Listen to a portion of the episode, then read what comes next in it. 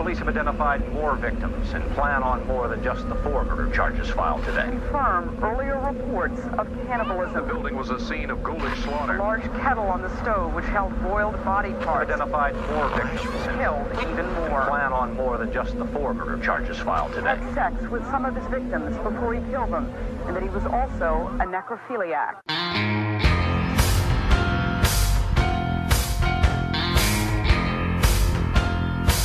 You are now listening to Grinding True Crimes with your hosts, Maddie Matt, Todd Fox, and Gabby Gab. Hello, everybody. Welcome you to another episode of Grinding True Crime Podcast. I will be your host today. My name is Gabby, and we have with us today our narrator Maddie Matt. and the other host of the show. Todd Fox. So today, Maddie is going to have a story for us. But before we begin, we want to remind you guys you can find us on Instagram and Facebook under Grinding True Crime. And then if you listen to your podcast through any of the other means, you can go to Podbean, Spotify, Anchor, iTunes, and Pandora. If you are out of the country, you can listen to us on Podchaser, Radio Public, Breaker, and Pocket Cast. And we have merchandise for those of you that do not know. You can go to redbubble.com and type in Todd Fox 80, and you can so help us, uh, you know, support the the page, the group with any merchandise that you might like from the website.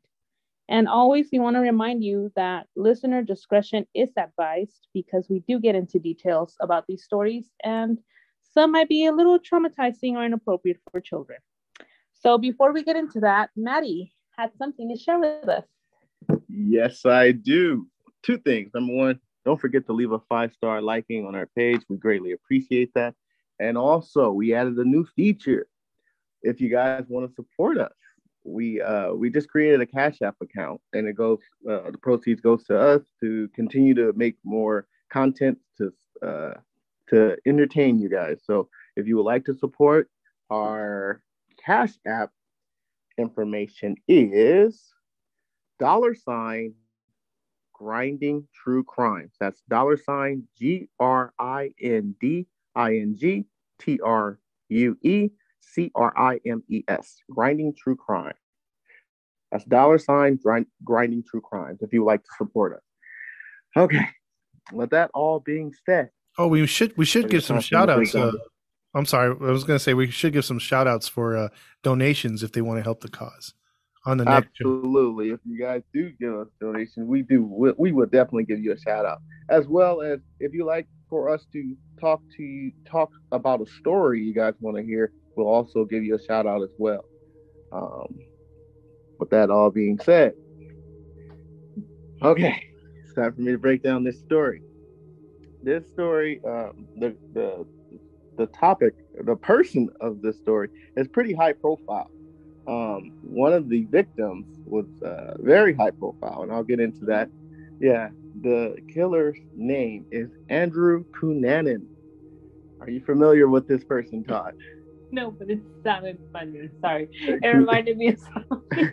it reminds you of what? something. Uh, you know, have you heard of uh, Andrew Cunanan? Yes, yes, but but You not, know. not too not too much though. But I do know of him, Yeah. Okay. All right. Well, we're going to get into this story. Uh, we're going to talk briefly about Andrew Cunanan. It's probably going to be a one parter, not too much, uh, not too long a story, but definitely something that's uh, high profile. Uh, one of the very prominent, uh, very high profile case. He a serial killer. But without further ado, let's get into this. Andrew Cunanan was the youngest of four kids born to Modesto Cunanan, Filipino stockbroker who was serving in the Navy for the U.S. during Vietnam during his birth, and his mother, Marianne Schillaci, who was an Italian American. Andrew was born on August 31st, 1969, in National City, California. You know where that's at, Todd? Yeah, just uh, below San Diego, close to the border. You know it. Nice little area in San Diego. hmm Have you been? Have I- you? I think I've only passed through there. I don't think I've actually. Wait, didn't we stay there? Um, we probably did. Nice little area. Yeah, I think you guys mentioned that on the the Dorner story about the uh, cop killer. Mhm. Yeah, Mhm. He was down there too. Yeah, it's a nice little area. You know, if you guys never been there, it's a nice little area. hmm Now, his family wasn't really wealthy.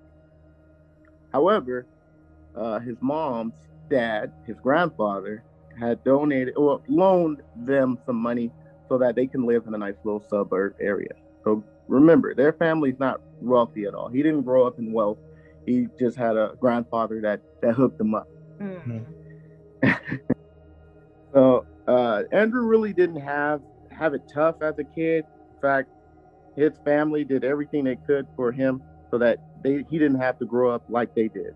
His father was an immigrant. Um, his his mother was Italian American, but his family, her family was immigrant. So they didn't want Andrew to grow up the way they did with the struggle. So they did everything they could to provide for him. I mean, I didn't have to grow up like that, but I don't, you know, a lot of people probably, you know, had immigrant family. I know my wife, wife, you, you know, Yeah. your family. uh, Me too. Yeah, I barely got my citizenship. yeah. My grandparents too. You know, the struggle was probably, yeah, the struggle, the struggle was probably real for them, uh, for Andrew growing up. Mhm. So he was attending um, Bonita Vista Middle School, which is a public school in the district, a public school district in uh, Chula Vista. And in 1981, his, pa- his parents decided to enroll him to a private school named the Bishop School, and that is an independent private school. Now you know, religious. Um, it wasn't religious, but it was like uh, most of the private schools are kind of religious, but I believe this one was just an indep- independent for high learner, wealthy, wealthy kids. Yeah. So, So grandpa paid to enroll him there? well, his family actually did it, but they struggled. It it Oh, it, okay. it cost them a lot because they wanted him to, you know, have a better life than they did. Now you're familiar with private schools, right, Todd? Oh yeah, yeah. Mostly for You privileged kids. with the two guys? Were you preppy, Todd? Heck no, no, no, no, no, no. Todd grew up in the hood. Yeah, I, I grew up in Inglewood, man. So there was no, I didn't know what a prep school was until I was out of high school. I never went to one, but I've seen them. I kind of went to a private school. It wasn't real. It wasn't private, but the school we went to, it was a magnet school, so it seemed private, but it wasn't. But um, it it, it was a pretty nice school. I remember playing a private school in football, like our team versus theirs, and I remember just how like how loud we were and undisciplined, and they were like uh, like a military already, and they were talking about Really? way more important things than football, and we were just trying to make like make sense of things. So yeah, I was like, okay, Mm. these guys think they're so smart, huh? Let's knock them out. think you up their butt. Uh, we barely beat them. Wow. and they and, and they they looked like a bunch of like roided out band players like they weren't even like that good but Dang. they were a little bit smarter than we were So their IQ is what really kept them in the game. pretty much yeah All right. All right. Well, speaking of IQ, um, during some of the interviews I watched and, and also looking up online, some of his former classmates and friends described Andrew as very as a very bright but very talkative person. In fact, he scored a high uh, he scored a very high IQ of what do you think his IQ was? Hmm. maybe uh shoot i forgot what, what what's the highest high iq probably like a 120 High IQ ranges between high 115 about 130 those you know considered above average. yeah i'd say 120 120 About 120? What do you Mhm. think? I'll go 130. He scored a high IQ of 147. damn Yeah, so he was very bright. He was very smart. His, his father instilled a confidence in him at a young age, you know, because he didn't want his he didn't want him to grow up like he did, you know. So he in- instilled a confidence in him at a young age. So he was a very confident young man and very smart young man. Mhm. Yeah. Another thing his friends described him as was a prolific, a very prolific liar. Being that he was poor, yeah, very prolific. And and you know what? I'm not gonna say I understand why he did it. Yeah, well, in other words, I understand why he did it. I'm not going to sit here and say that you know it was right for him to do it, but I kind of understand why he did it. If you're around certain people and you don't want them to know about you, what do you normally do? Well, you try to make up something, make yourself better, and lie about your situation. Mm-hmm. Mm-hmm. What do you do? I would agree. Pretend so- you're something you're not. Exactly. If you, you if you're hanging around gangsters, you know you're gonna you're gonna act like you. Oh, okay. You know I'm gonna act like I'm a gangster too. Yeah. So because he went to a private school, even though he was poor, the majority of his friends were you know rich rich kids, family wealthy. So he used that to his advantage. He would lie uh, about his family, uh, lie about stories about his family. He would lie about his personal life, and um, he he was very good at it. Very good at it. His the, his friends believed a lot of the things he told them. So Well, they had no reason not to if he was there with them. Uh, like I said, he was a very confident young man. So his friends believed everything he he was he, he would tell them about his family and personal life. They described him as a charmer and a very manipulative person, able to adapt and change his appearance to whatever he felt was attractive or the best thing in that moment. Hmm. Sounds interesting, huh? Yeah, as a chameleon. Very, very much so. Uh, um, he, uh, I was looking at an interview. He was described as very. Uh, he had a nice physique. He had a nice look to him. So he uh, he took that. He had an advantage of that, you know. And then he was different. You know, he was a mixed person. You know, Filipino and uh, Italian American descent. So he had a different look to him. I'd say so. That's that's a not the usual mixture of uh, cultures. Yeah, Especially with Italian. Italians tend Yeah. to stick with Italian. yeah. Yeah. Mhm. one of his uh, he had a he had a very close friend in in uh, high school. Her name was uh, Elizabeth. You're gonna remember that name. Okay. Uh, yeah, her name was uh, Liz. They called him. He called her Liz, but remember that name. Um, what do you think Andrew identified as? Uh, close friend, a woman, very unique uh, racial background, mm, high IQ. Where are you going with this, Doc? No, I'm just, I'm just, I'm just saying maybe, maybe. oh, okay. No, I mean because eccentric. So maybe he's he identifies as probably gay persuasion. Maybe. okay. What do you think? What do you think, babe? I don't know. Uh, I'm gonna go with maybe he's bi. He's very self-centered, That's a good answer. very cocky, um, arrogant. Very good answer. All of those are true. Oh, Oh, okay. Andrew identified as a gay man in high school. Now, this is some of the things that he was doing in high school. He would use his uh, he would use his confidence and lying abilities to get what he wanted, and he would do this by having liaisons with older, wealthy, rich folks, older, rich, uh, older, wealthy, rich men wow. in high school. Mhm. So he was having sexual encounters at a young age just to, you know, just to get by, to get what he wanted. So he get money from them? Uh, pretty much, they took care of him. Wow. So he has sugar daddies. He had sugar daddies. That's a thing in the in the gay community, or at least like when they're younger. Um, older men really gravitate to younger either boys or men.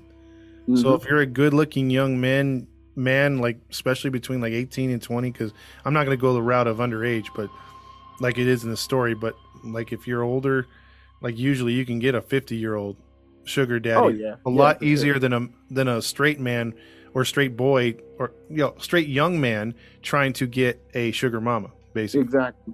You know, you, you you hit the nail on the coffin. I don't know what it is about that, but you know, I don't know. You know, I guess I, I don't know. I'm not you know in that community, but I see that frequently that younger men are, I guess, a, a, a attraction to older uh, gay men.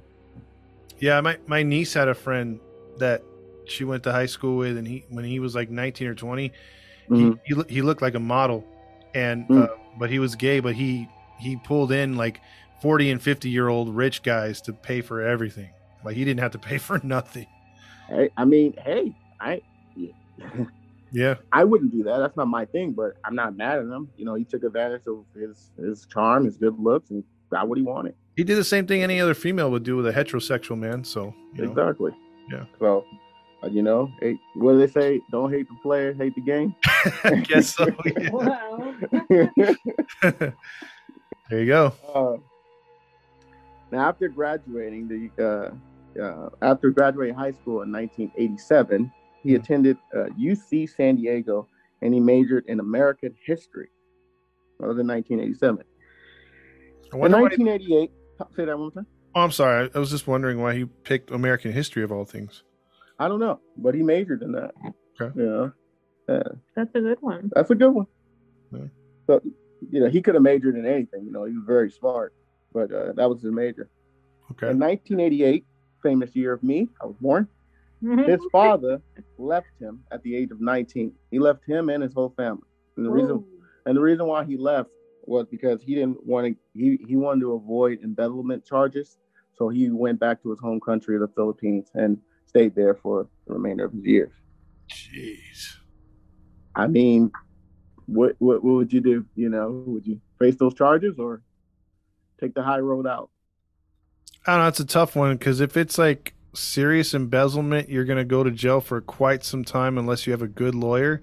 So he Mhm. he was probably thinking, okay, I lose out my family either way, but at least if I go back to the Philippines, I don't have to be in jail. I mean that that'd be my only logic. That's true. That's true. I mean, he was a stockbroker, so Yeah, he you could. know, Yeah, yeah, he, no telling what kind of how much time he would have been serving, That's but a risky job. I've I've noticed. yeah, yeah, it is. You know, so you're right, Todd. He could have been facing a lot of jail time because embezzlement. Yeah, you can. You That's serious. that's serious. yep. So to avoid that, he went back to the Philippines. That same year, things started to, I wouldn't say change for Andrew, but things just got a little more intense for him. Um, after his dad left, Andrew would frequently go to local gay clubs and local gay restaurants. And um, his mother found out, and his mom is very religious. Hmm. Yeah. They didn't say what religion she is, but she was very religious. They tend to be Catholic. Yeah, probably, more likely. Oh, And Mexicans and Italians. Sorry, keeping it. that's true. That's true. And when she found out, what do you think happened? Uh, probably booted out the house because we're talking Yeah. late '80s, right? Uh, this is uh, late late eighties. Yeah, Yeah, this is late eighties. They that they weren't letting that fly back then. That's for sure. No, no, no. I think she cried, beat him to a pulp. I don't know if she threw him out. I don't think so. Their dad's gone. Yeah. Well, there was some throwing involved. Oh, she threw stuff at him. No, no? he threw her What? What? during an argument. Andrew threw his mom against the wall, dislocating her shoulder. Ooh. Ouch. And then he left. Oh, jeez. Yeah. Uh, that's not cool. Yeah. Not cool. Mm. But it was said that later examination of his behavior indicated that he may have suffered from antisocial personality disorder characterized by a lack of remorse and empathy. That is really confusing given the type of guy he was. That's what examinations later. I didn't notice anything antisocial about him. That is kind of weird too, because what Gabby's Well- saying, because usually with a high intellect like that, and then you got the antisocial behavior. That's wow. You're Well, blessed. I- you're blessed and cursed.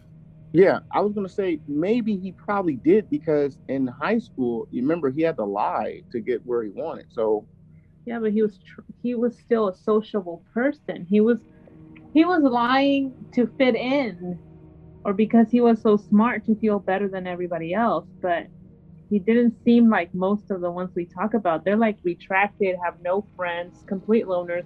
That's antisocial. yeah, yeah. I mean, who knows? You know, this this was after high school, so who knows what he was going through in college. You know, he, he probably was antisocial in college. You know, especially especially like you said, Todd. This was the late '80s. Gays was not tolerated back then, so to have that lifestyle, it wasn't like he could publicly be free and say, "Hey, you know, look at me, I'm happy." You know, it, it was frowned upon back then, so he had to hide that for a while. Mm-hmm. Yeah, this is this is like very behind closed doors Mhm. back then. You know what I mean? Like you didn't flaunt it like you do now. Exactly, exactly. So that probably led to his uh, disorder. Jeez. Yeah. So in 1989, Andrew dropped out of UC San Diego and settled in the Castro district of guess where? San Francisco, California, hmm the center of gay culture. And he she, he moved in with his best friend Elizabeth and her boyfriend Phil Merrill. Yeah, it's He interesting. moved in with her and her boyfriend. He moved in with her and her boyfriend. I have a bad feeling about that one. Well, It's interesting because from what I know from like the 80s and 70s, like the 80s, Miami's gay scene was just starting to catch fire down there. But for the most part, Frisco had had a pretty steady acceptance or at least somewhat of a tolerance or a gay community itself from like the mm, early to mid 70s. Hmm. So, I mean, they, they were more progressive, I think, because of all the liberals and then also the Woodstock rejects all went over there. So everyone's like, "Yeah, it's cool, man. Just smoke some pot, be gay if you want. It's cool." so like, they, they really didn't care, you know.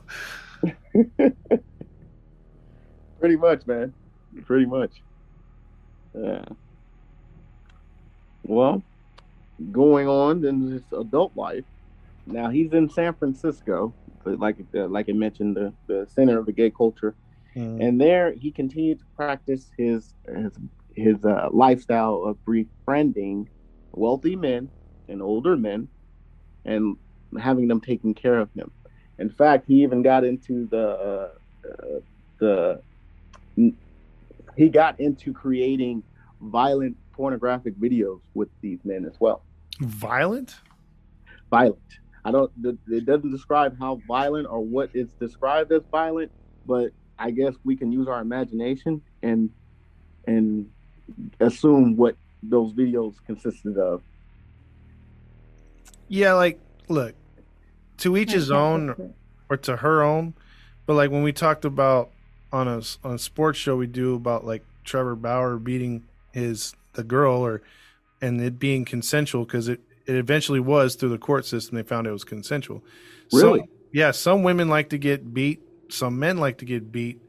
It's one thing to do the whole whipping thing and the whole, you know, like leather stuff, but I'm just not with the whole excessive choking and the the the actual fist to the face. I mean, I don't see mm-hmm. how you can get anything sexual out of that unless you're imagining yourself physically raping and trying to kill the person. And to me, that's that's, that's not going to get my rocks off. Just, just I don't know, man. Some people get get that that that sexual high off of getting slapped or getting choked. It's kind of like that story with um, what you call it, Jeff did. You know, when the, the guy would choke his victim. oh yeah, yeah, yeah. But I mean, but I mean, like, look, let's be honest. We're adults here, right?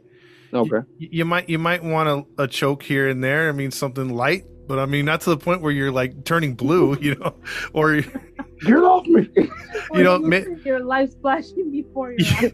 yeah, exactly. Or or if or you know maybe a slap in the face like who's your daddy or something like that. But I mean like but a backhand or or you know someone calling you the B word punching you in the face. I'm like uh, it's not for me.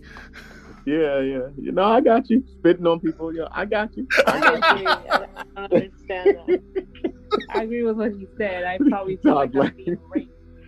exactly. you. It, it's it's it's like a psychedelic. I don't know. I guess they, they try to see things that they watch. All I know is if you try something like that with me, babe, I'll knock you out. If I try something like that on you, run. yeah. Hey, You guys better like you guys better come up with you guys better come up with some safe words. Please. A peanut, peanut. oh, a joke. Yeah, there you go. Oh man. So uh, yeah, so he he would create violent uh, pornographic videos with the I guess I I wouldn't say victims, but you know his his uh his partners at the time, His sugar daddy. his sugar daddy. He would uh socialize in the Hillcrest uh and La La Jolla neighborhoods of San Diego, La Jolla. La Jolla. I say Jolla, huh? La Jolla neighborhoods of San Diego, as well as Scottsdale, Arizona. That's funny because we frequently go to Scottsdale. How do you go from down there to Scottsdale? Well, here's why.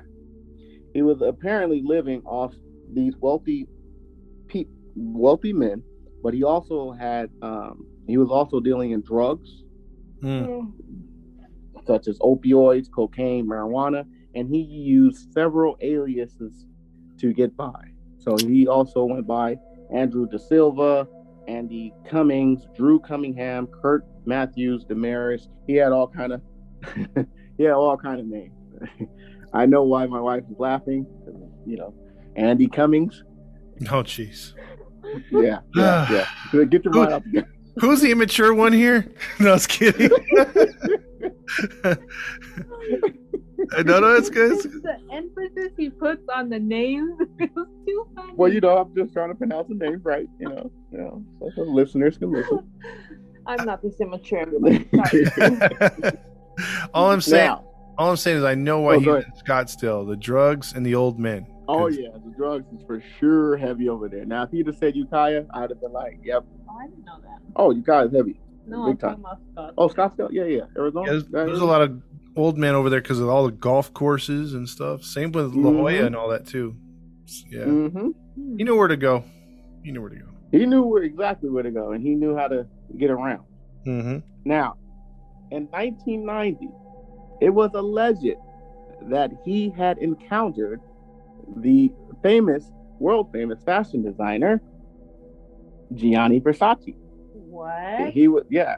Supposedly, Versace was in San Francisco in 19 of October 1990 uh, for a fitting for costumes he had designed for the San Francisco Opera production of Richard Strauss Capri- Capriccio. Capriccio. Capriccio. There you go. Sorry, that's why we have partners. However, families of Versace had allegedly said that that's not true. They never met up. So that- that's what the families of Versace said. According to uh, Andrew, supposedly they had met in 1990. Uh, fast forward to 1995.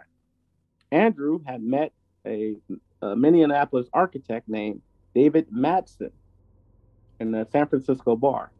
They had began a long distance relationship shortly after, but then Madson ended the relationship of spring of 1999, telling his friends that something seemed shady about Andrew. Ah, he was a smart man. What could it be? Well, we'll get into that. Andrew had told his friends and everybody that Madson was the love of his life. Could you imagine that? Hmm. In September of 1996, uh, Andrew had uh, met uh, Norman Blachford, a wealthy older man who was uh, supporting him, well, basically his sugar daddy, but they later broke up as, as well. He had maxed out all of his credit cards Dang. yeah. So that's probably that was one of the reasons why they broke up, along with his uh, personality traits. But yeah, Andrew had maxed out his credit card. Ah, Excuse me. And uh, there, Andrew's close friend Jeffrey Trail, a former Navy officer working as a district manager for a propane delivery company, had told his former roommate Michael Williams that Andrew had resumed selling drugs. So that was another reason why he had broke up with uh, well, Norman had broke up with Andrew because of his behavior and also the fact that he maxed out his cards. Would that leave you a reason to break up with someone, Todd? The drug issue? Well, the drug issue and maxing out your card and Oh, absolutely. I think just one of those is good enough for me. I mean, I don't want the any kind of like I don't want to walk to my car and get shot because he's dealing drugs from my house and then my credit card debt, man, good God, my credit score and then everything else, forget that. yeah. What about you, babe? No, I agree. Leave you in ruins? No way. Nobody's worth it. Yeah. It was also allegedly reported that Andrew started to regularly consume methamphetamine. Methamphetamine. Okay. Real quick though, with all the drug use, like it's one thing to be trying to get yourself, you know, a sugar daddy and succeed and not have to work. I get all that. If you could use your looks, your body, whatever to succeed, fine. But I, it seems to me with his IQ, he's wasting it, especially with the drugs. Absolutely. you would think he'd be like trying to invent something or or be some sort of like uh, surveyor or or just making a, having a high profile job. CEO. Yeah, something. yeah, I agree. I agree. Now, listen to this detailed information that happened of April 1997. I'm going to 97. 1997. I'm going to read the uh, detailed information that happened. In 1997, friends reported that Andrew was abusing painkillers and was drinking alcohol like there was no tomorrow. Jeez. Later that month, April, he told friends that he was leaving San Diego for Minnesota to take care of some business matters with Jeffrey. That was the Navy officer. Um, and he had recently uh, distanced himself with Andrew. So uh, Jeffrey had recently distanced himself with Andrew, but he told friends that he was going to go to Minnesota to take care of business with Andrew. With him. Yes. Hmm. And uh, not Andrew. Uh, Jeffrey expected Andrew to move to San Francisco upon leaving Minnesota. Before Andrew's visit, Jeffrey told his sister that he did not want Andrew to come. A week before, well, a week. Well, let me let me not read that part. Jeffrey told Williams that he had a huge falling out with uh, Andrew and said that I made a lot of enemies this weekend and I've got to get out of here because they're going to kill me. Now, this was Jeffrey telling another friend, uh, a roommate, uh, his roommate, Michael Williams, that he had to get out of here because he felt like they were going to kill him. Wow. Hmm. Yeah. Now, April 24th. Well, we're going to get to it. April 24th, Andrew and four friends attended a going away party at the Hillcrest, California Cuisine, a rare occasion when Andrew did not cover the tab. He had reached his credit card limit on both his credit cards and asked for a credit extension to afford his plane ticket to Minnesota. Upon arriving there the next day, Andrew stayed with Madson, a mutual friend of his, and Jeffries in Madson's apartment. So remember those names. You have Jeffrey, you have Madson, and you had Williams. Okay. Okay. That night, Andrew and Madson dined at Nye's restaurant and visited the 90s gay club, the uh, the gay 90s uh, nightclub. I'm sorry. On April 26, Andrew stayed in uh, Jeffrey's apartment while Jeffrey was out of town with his boyfriend, John Hack- Hackett. Okay, you following? Okay, hold on. Mm-hmm. Who stayed in whose apartment? Okay. On April 26, mm-hmm. Andrew stayed at Jeffrey's apartment while Jeffrey was not there. He was out of town with his boyfriend, John Hackett. Okay. Okay. The following afternoon, on April 27, Jeffrey told Hackett that he needed to have a pretty important conversation with Andrew. When Jeffrey and Hackett later returned to the apartment, there was no sign of Andrew or his belongings. Jeffrey left his apartment to seek Andrew shortly after 9 p.m., and he was likely let into Madson's apartment at 9:45. Okay, mm-hmm. and you get that part. Mm-hmm. You guys are understanding a little bit. Yeah, when they came back, Jeffrey was gone. I mean, yeah, when when Jeffrey came back to his apartment, Andrew was gone, but he needed to talk to him, so he more likely thought he was at Madson's apartment. So he went over there. Okay, you guys following, right? Mm-hmm. Okay, because this is where the story begins. The murders. Andrews, on April 27, 1997, that's when the killing began. Andrew murdered Jeffrey uh, after an argument uh, at, at uh, Jeffrey's apartment. Uh, Andrew stole uh, Jeffrey's gun and took it to Madson's apartment. So he was at Madson's apartment, but he had stole Jeffrey. Jeffrey had a gun, but Andrew took it. All right. Andrew had rang the bell for uh, for Jeff had, had uh, was there waiting for Jeffrey at Madson's apartment. And on arrival, what did Andrew do? What do you think? Shot him. What do you think, Todd? Knifed him. Mm, both wrong, but I would say Todd was closest. He beat him to death with a hammer in front of Madson. Oh, dude. Mm-hmm. What was Madson tied up or something? No, he was there. He didn't He do didn't- anything. You well, you'll see. On April 29th, one of uh, Madson's co-workers was concerned about his absence. Uh, I'm sorry. One of Madson's uh, co-worker was concerned about uh, Jeffrey's absence from work, so he visited his apartment to check on him.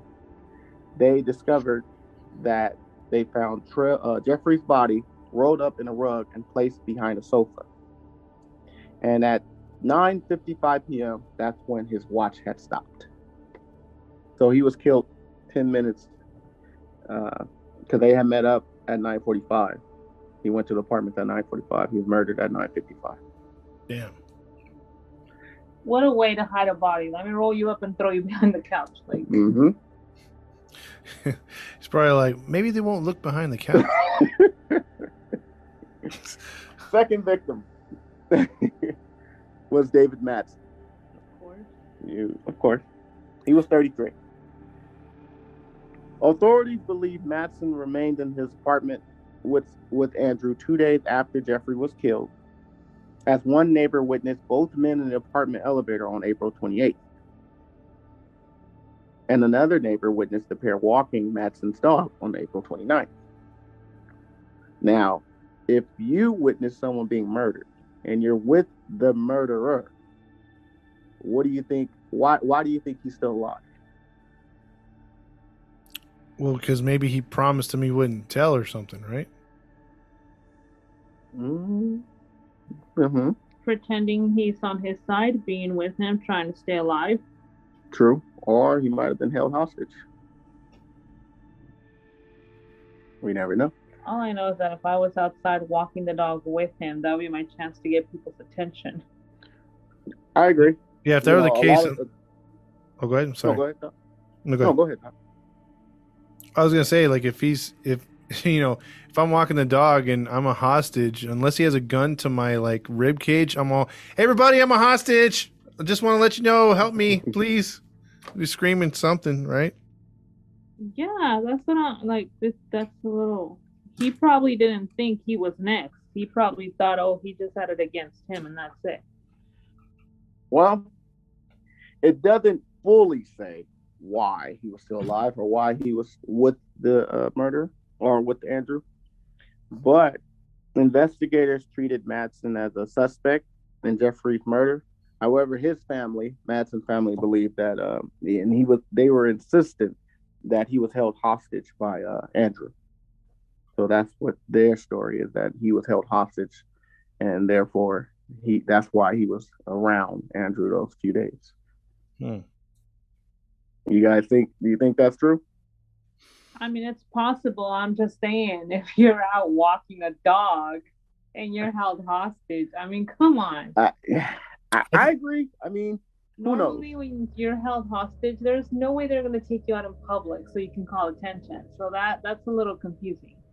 I'm thinking Gabby's kind of right. Like, he's he probably witnessed the murder, and Andrew probably looked at him like, "Are you freaked out by this?" And whether he was or not, he played it off like, "No, I'm not freaked out about it." And he went about his business thinking that he wasn't going to be next. that's a good point. I think that's two good points. You know, who knows? I don't think if he was held a hostage, you know, did he always have the gun on him at all times? Like, you know, even when walking the dog, did he have the gun behind his back? I, I don't know. The story doesn't say, but that's a good point. He might have thought that, you know, hey, if I play it right, maybe I'll be safe. Mm-hmm. So, well, that wasn't the case. On May 2nd, well, I'll read this part. On May 2nd, uh, Madson and Andrew were seen on uh, seen north of Minnesota driving in Madson's Jeep and eating lunch together at the bar. And the following morning, Madson's body was found on the east shore of Rush Lake near Rush City, Minnesota, with a gunshot wound to the head and back from a 40 caliber Taurus PT-100 semi-automatic pistol. Dude. So he was uh, taken out pretty quick. I'm thinking they decided. I'm this what I'm thinking is that they decided to just be together, and he did something to piss him off or got into an argument, and he said, "You know what? I'm gonna take you out too." Yeah. I I agree. I, I that sounds like it to me all the way. She's Yeah. right. Uh, yeah, you're probably right. I Case mean, closed, Gabby. We got that one solved. Case, uh, book 'em- That, that one's solved. down. Yeah, that one's solved right there. We solved that murder. Gabby did like in two seconds. Ah. uh, now the next victim, Lee Mig Miglin, Miglin. On May 4th, uh, Andrew drove to Chicago, Illinois, and killed 72-year-old Lee Miglin, who was a prominent real estate developer. Dang, he was up there in age though. That's sad. Yeah, I, I think he's uh, this victim, and possibly the next victim. If I'm not mistaken, they were random. He, he didn't. I don't think he knew them. Um, he bound Miglin's hand and feet and wrapped his head with duct tape. Then stabbed Miglin more than 20 times with the screwdriver. Oh, dude. Yeah, now that's painful. But he wasn't done yet. He slit his throat with a hacksaw.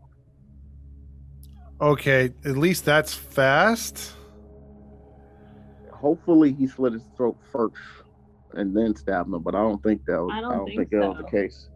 Yeah, you you know what? Oh man. Okay, you can endure twenty stabbings with a, a screwdriver, no matter the size of the screwdriver, before you would succumb um, to like if you were to do knifings of twenty times, Mhm. you'd die way faster, obviously. But that just would hurt like hell, like like undescribable pain to be stabbed. You you you can't block the the moves. I mean, you're you're tied up, like you said.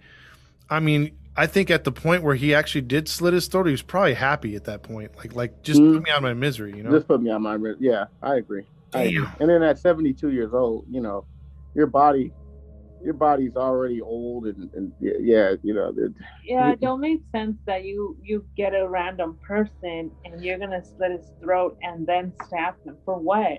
I'm glad you brought that up. What do you think, Todd? Do you think that was random or do you think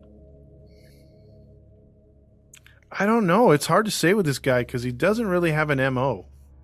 So it's it's hard to yeah. It's, he's he's all over the place. I, Yeah. I I'd have to say it's completely random. Okay. All right. By the way, he also stole his car. Another thing he did. So he, you know, stabbed him 20 times, slit his throat, and then stole his car. Now, Miglin's family maintained that the killing was random. However, former FBI agent Gregg McCrary argues that it is unlikely that Andrew would have bound and tortured Miglin without some motive. So his family thinks it's random, but FBI's don't think so. You know? Okay, I don't think so either because of the amount of times he what he stabbed him and then still to slit his throat like that. You got some rage in you. You're mad at this person for something. That is true. That is true.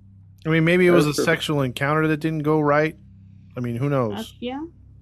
you know what it could have been that you know like you said todd uh he he might have uh he might have turned him away you know he might have because andrew used to prey on the older men he probably threw himself at this guy or or met online and attempted to get with him and things didn't happen so he wanted revenge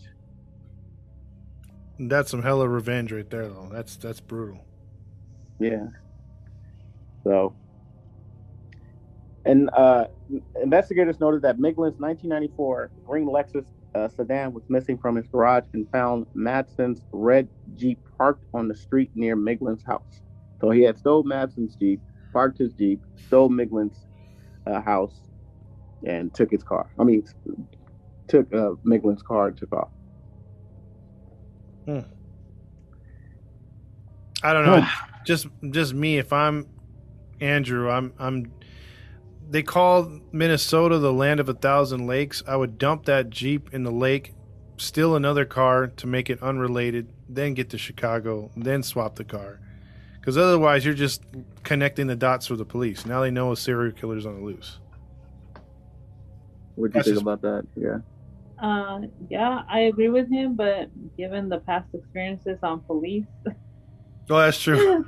I I know I'm giving them way too much credit. You're giving them way too, but but Todd, believe it or not, you were onto something because that's how they were able to track him. It says that Miglin's car was equipped with a uh, with a car phone, Mm. and according to Am- Ameritech cellular records, it was activated on May 4th in Union County, County, Pennsylvania. So uh, authorities began to monitor the phone activity and found that it was activated on May 8th in Philadelphia and on May 9th near Penns Grove and Carneys Point Township in New Jersey. So you were onto something, Todd. Well, I mean, actually did some smart work here. That is pretty Oh. smart. that's the first. Mm-hmm. Yeah, because 1994 cell phones, it must have cost like $25 a minute, you know, to make a phone call. Exactly. it was like a brick, too, dude. That thing was huge.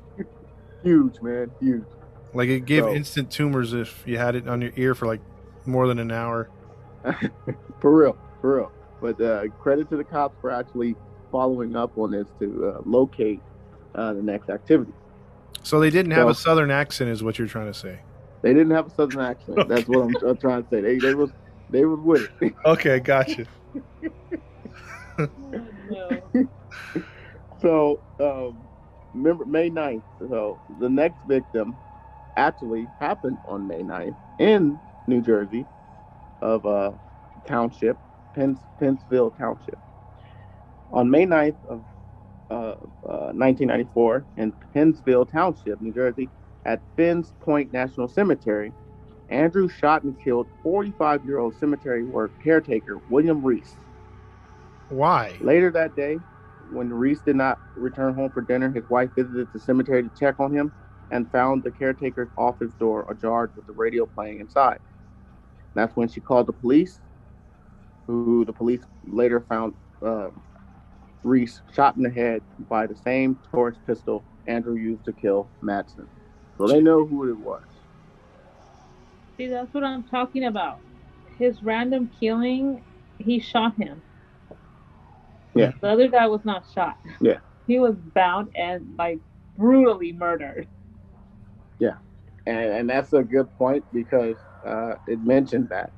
It says, unlike Andrew's other victims, whom he killed for seemingly personal reasons, authorities believe Andrew murdered Reese simply for his 1995 red Chevrolet pickup truck,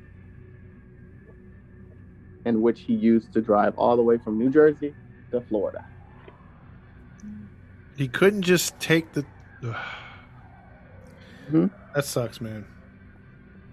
Like tie the tie the dude up. You know, buy yourself some time. You could have bought himself a few hours and been gone. You didn't have to kill him. That sucks. Yep. Now, this is uh, let's let's look at this here. On May 12th, Andrew began staying at Normandy Plaza Hotel in Miami Beach, Florida. Hmm. That's where he would pay twenty nine dollars a night in cash to stay there. And on June 12th, he was listed as the FBI's 10 most wanted fugitive. So you you gotta wait for a while, for a little while. You know what's weird about that though, real quick? You What's can't even that? get parking for twenty nine dollars in Miami for that. He's staying there. He's staying at the Plaza I Hotel say, for why can't hotels be that much now? Bro, twenty nine dollars a month. Uh, I mean a day. Sign me up. exactly. I mean, they must sprinkle some crack on the couches, I mean, or something, because that can't be the. I mean, it's got to sound. It sounds richy like Plaza Hotel, like from Home Alone Yeah. Two. Yep. But uh, yeah, okay. Yeah. I mean, and then too, it's Miami, bro. You know what Miami is about.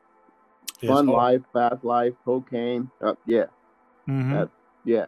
So if you paying twenty nine dollars a night, probably was a lot at that time for that area. probably sit down and cocaine shoots off the couch, pops in the air, whatever the dust. Man. So yeah, he was listed as ten uh, top ten most wanted fugitive, and while the manhunt was unsuccessfully focused on um, on uh, Reese's stolen truck, uh, Andrew hid in plain sight for a good two months. Wow. Yeah. He used his own name to pawn stolen items on July 7th, despite knowing that the police will routinely review pawn shop records. So he was. For the IQ he had? Mm-hmm. he was gambling. He was Wow. definitely Those- gambling. drugs. Yeah. Messed up his brain already. And so on July 14th, he pretty much was out of money. And that's when he finally checked out of the hotel without paying for his last three nights. and then his final victim happened to be on July 15th around 8:45 a.m.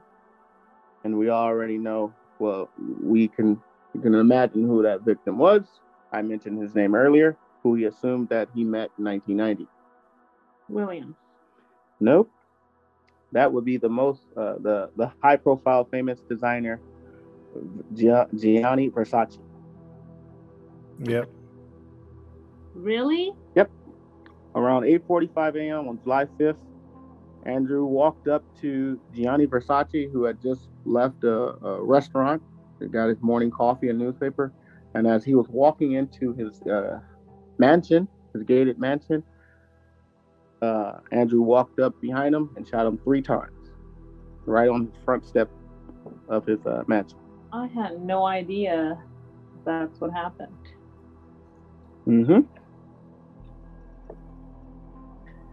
So he was shot with the same gun that that was used to murder uh, Madson and Reese, and a witness uh, witness at the time pursued Andrew, but was unable to catch him as he fled into a nearby parking garage.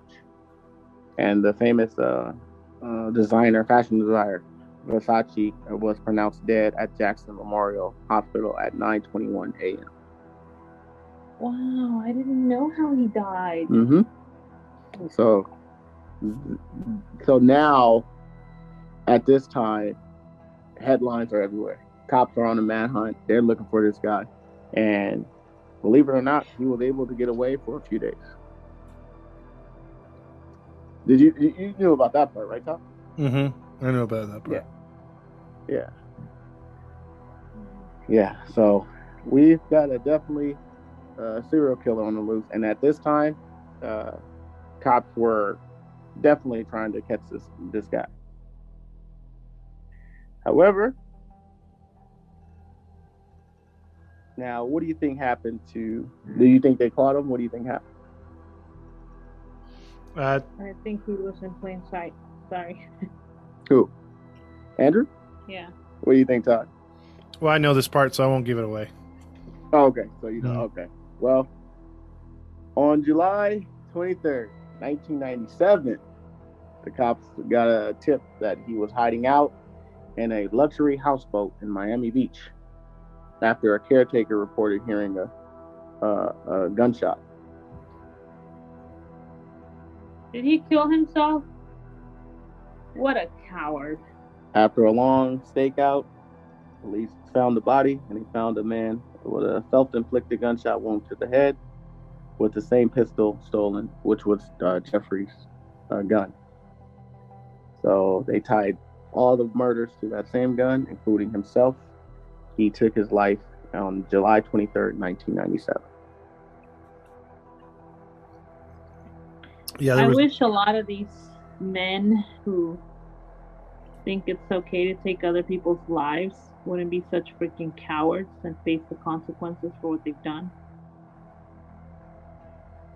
Yeah, I I agree. I mean, it, I from what I was reading a story, supposedly that uh you know he he envied and he wanted to be like Versace, and he you know I think he said that he was his lover or something like that. So uh, you know he saw the opportunity to to get get him, and he did.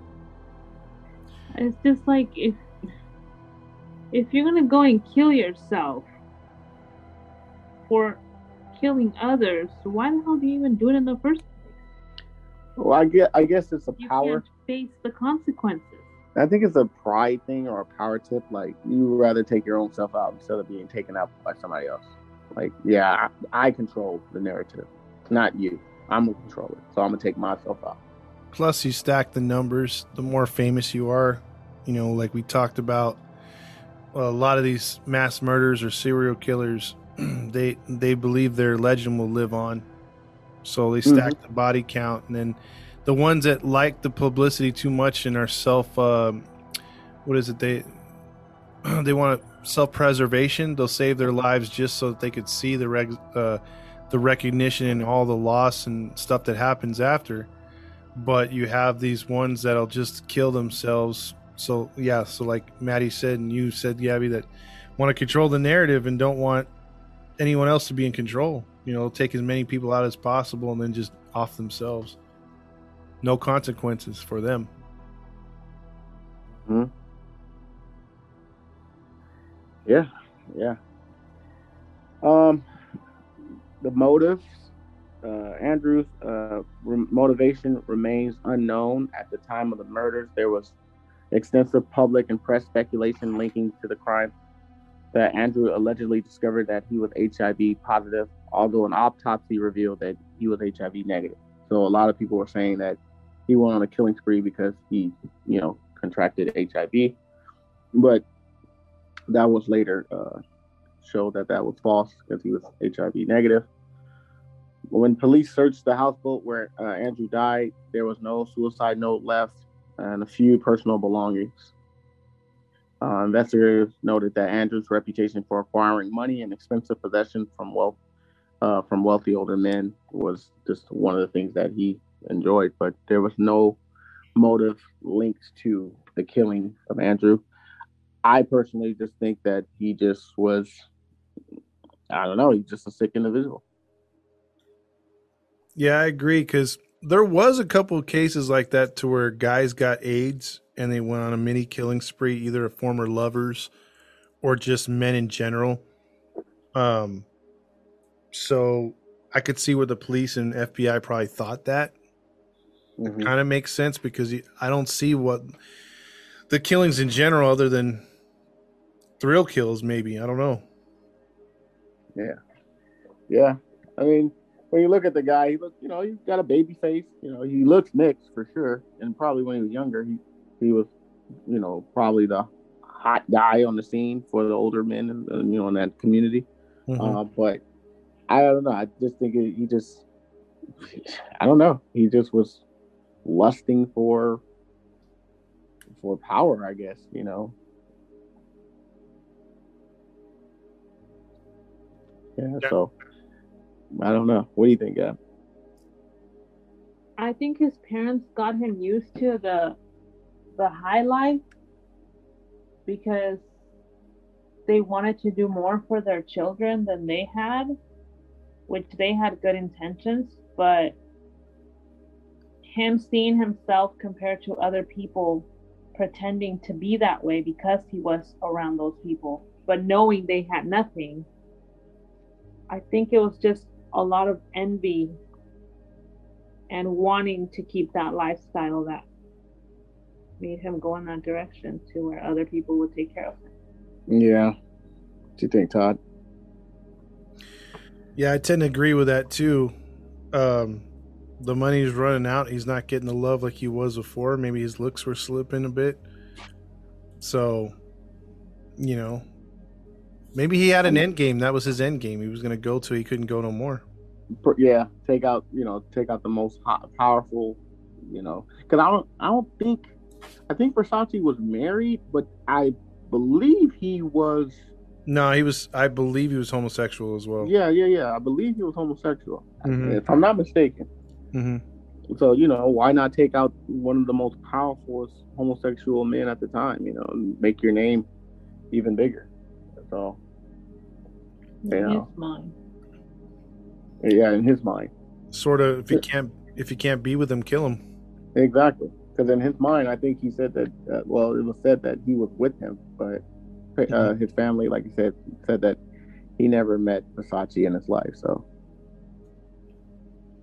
he might have was dealing with some uh, you know, mental issues. There's like familiar. It's Yeah. kind of it's kind of weird. You just um wish they could have examined his brain like they're able to do now with a lot Mhm. of these serial killers to see what makes Mhm. them tick. Yeah. So, But it sucks, you know, for all the uh, victims that he killed, you know, all of them. yeah, here are a lot of people.